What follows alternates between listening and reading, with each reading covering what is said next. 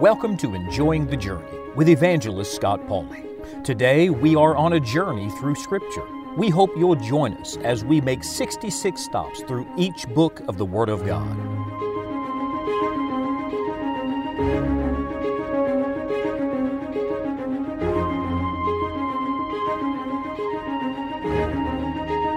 Many years ago, I was traveling in Jordan.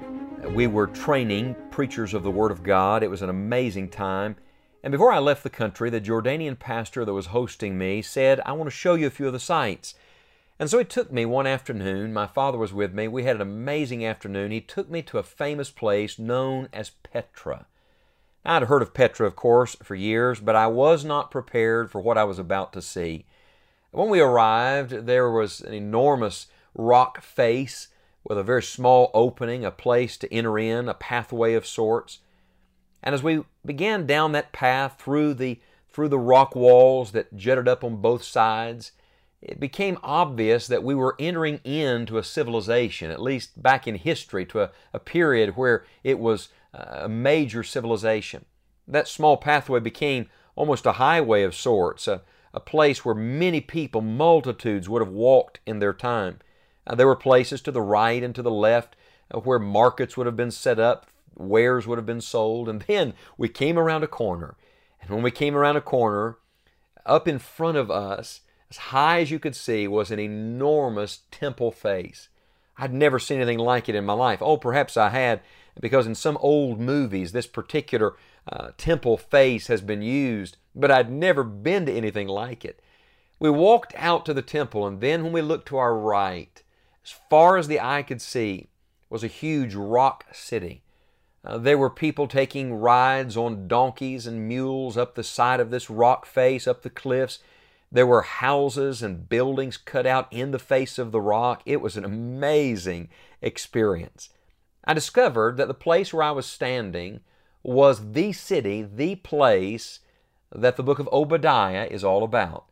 We're journeying through the Old Testament and we've come now to one page. That's right, one page in your Bible, one little chapter known as the prophet Obadiah. And what is Obadiah all about? Well, Obadiah is God's message to a nation known as Edom.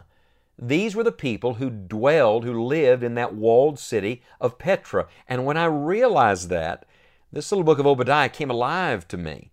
It's an amazing book. Let me give you a little background. Now, Judah has recently been ransacked by Babylon. But now God is going to deal with Judah's neighbor, Edom. And someone says, Well, I don't know the name Edom. Who is that? The Edomites were the descendants of Esau. Do you remember Jacob and Esau? Jacob became Judah, Esau became Edom. From the very beginning, Jacob and Esau couldn't get along. You remember in Genesis 25 22, even in their mother's womb, the children struggled together within her, the Bible says. And then Esau hated Jacob for cheating him out of his birthright. Later, that continued beyond their lifetime when the Edomites refused passage to Israel when they tried to enter Canaan. At one point, Edom even invaded Israel and carried captives away. And now that Nebuchadnezzar and Babylon are ransacking Judah, guess what Edom is doing? They're standing on the sidelines applauding. And then they go a step further. They even help round up some who escaped to turn them over to the Babylonians. They hated Judah. They hated God's chosen people. May I just pause and give a thought? We should pray for the peace of Jerusalem, and we should pray we are always friends with Israel. Because those who bless them, God blesses, and those who curse them, God curses. And the Edomites are an example of that. This conflict between these people groups would persist even into the New Testament. For example, the line of Jacob is seen in the person of Jesus Christ. Did you know that King Herod, who tried to kill baby Jesus, was an Edomite? I'm telling you, it's the story of two nations. God said, Jacob have I loved, but Esau have I hated. That was not the cause of their characters, that was the result of it. God saw their heart. And the Edomites, the descendants of Esau, were wicked, ungodly men. And why was it? Well, now we've come to the message of Obadiah. I want to read one verse to you. Obadiah, verse number 15, says, For the day of the Lord is near upon all the heathen. As thou hast done, it shall be done unto thee. Thy reward shall return upon thine own head. Here's the Old Testament law of sowing and reaping. What you've done is coming back on you. And God pronounces doom on the nation of Edom, literally. God wipes them away. Uh, that, that city is in ruins today. That area is history today. It's a barren desert wasteland. Well, why is that?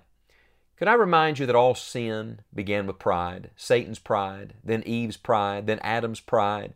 And all of our sin is rooted in pride. Well, may I say to you, Edom's disobedience and rebellion and wickedness was all rooted in pride. Listen to verse number three. God says to them, The pride of thine heart hath deceived thee, thou that dwellest in the clefts of the rock, whose habitation is high, that saith in his heart, Who shall bring me down to the ground? You see, the root sin was pride. Oh, there were many fruits that grew out of that, but the sin of sins is human pride. They dwelt high in a rock fortress, this invincible uh, city of Petra, and yet they forgot someone lived in a greater city higher than they lived, and that was the God of heaven. In verse 4, they even see themselves as the eagle. In Eastern symbolism, the eagle was always representative of deity. What arrogance!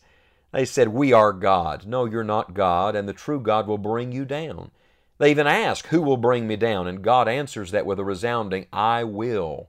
I will. Let him that thinketh he standeth take heed lest he fall. Uh, look, pride brings destruction. That's what Proverbs 16, verse 18 says, and the Edomites are a classic example of that. The great theme of the book of Obadiah is the product of pride what it brings, all the wickedness it brings, and then eventually the judgment that it brings. Obadiah is the prophet of poetic justice. He is a man who had a glimpse of God and a glimpse of God's revelation to him that he delivered. And that glimpse was this you cannot sin and flaunt your sin and get by with it.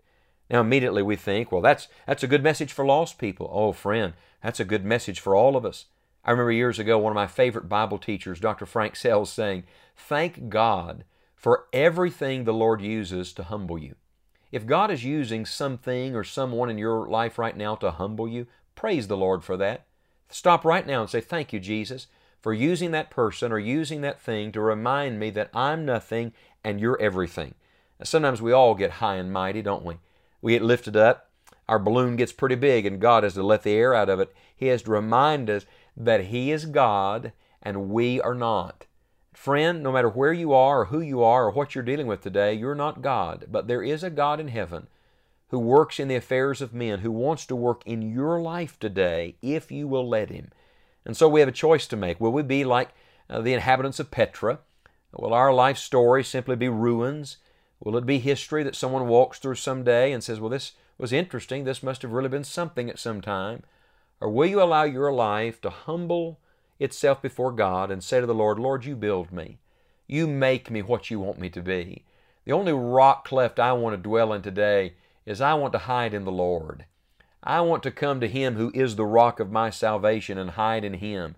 He is my protector. He is my provider. He is everything to me. And may God help us all today to walk humbly before our God and to avoid the product of pride.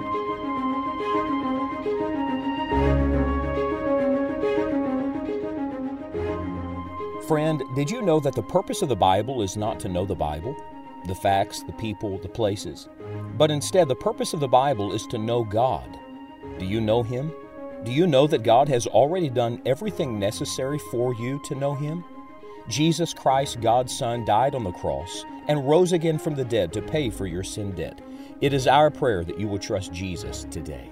If you'd like additional help in your Christian life, be sure to visit our website, scottpauley.org. Among the many resources we have available, we're excited to make available to you a Journey Through Scripture daily Bible reading plan. This will be a tremendous help in our current study. Until next time, may God help you to enjoy the journey.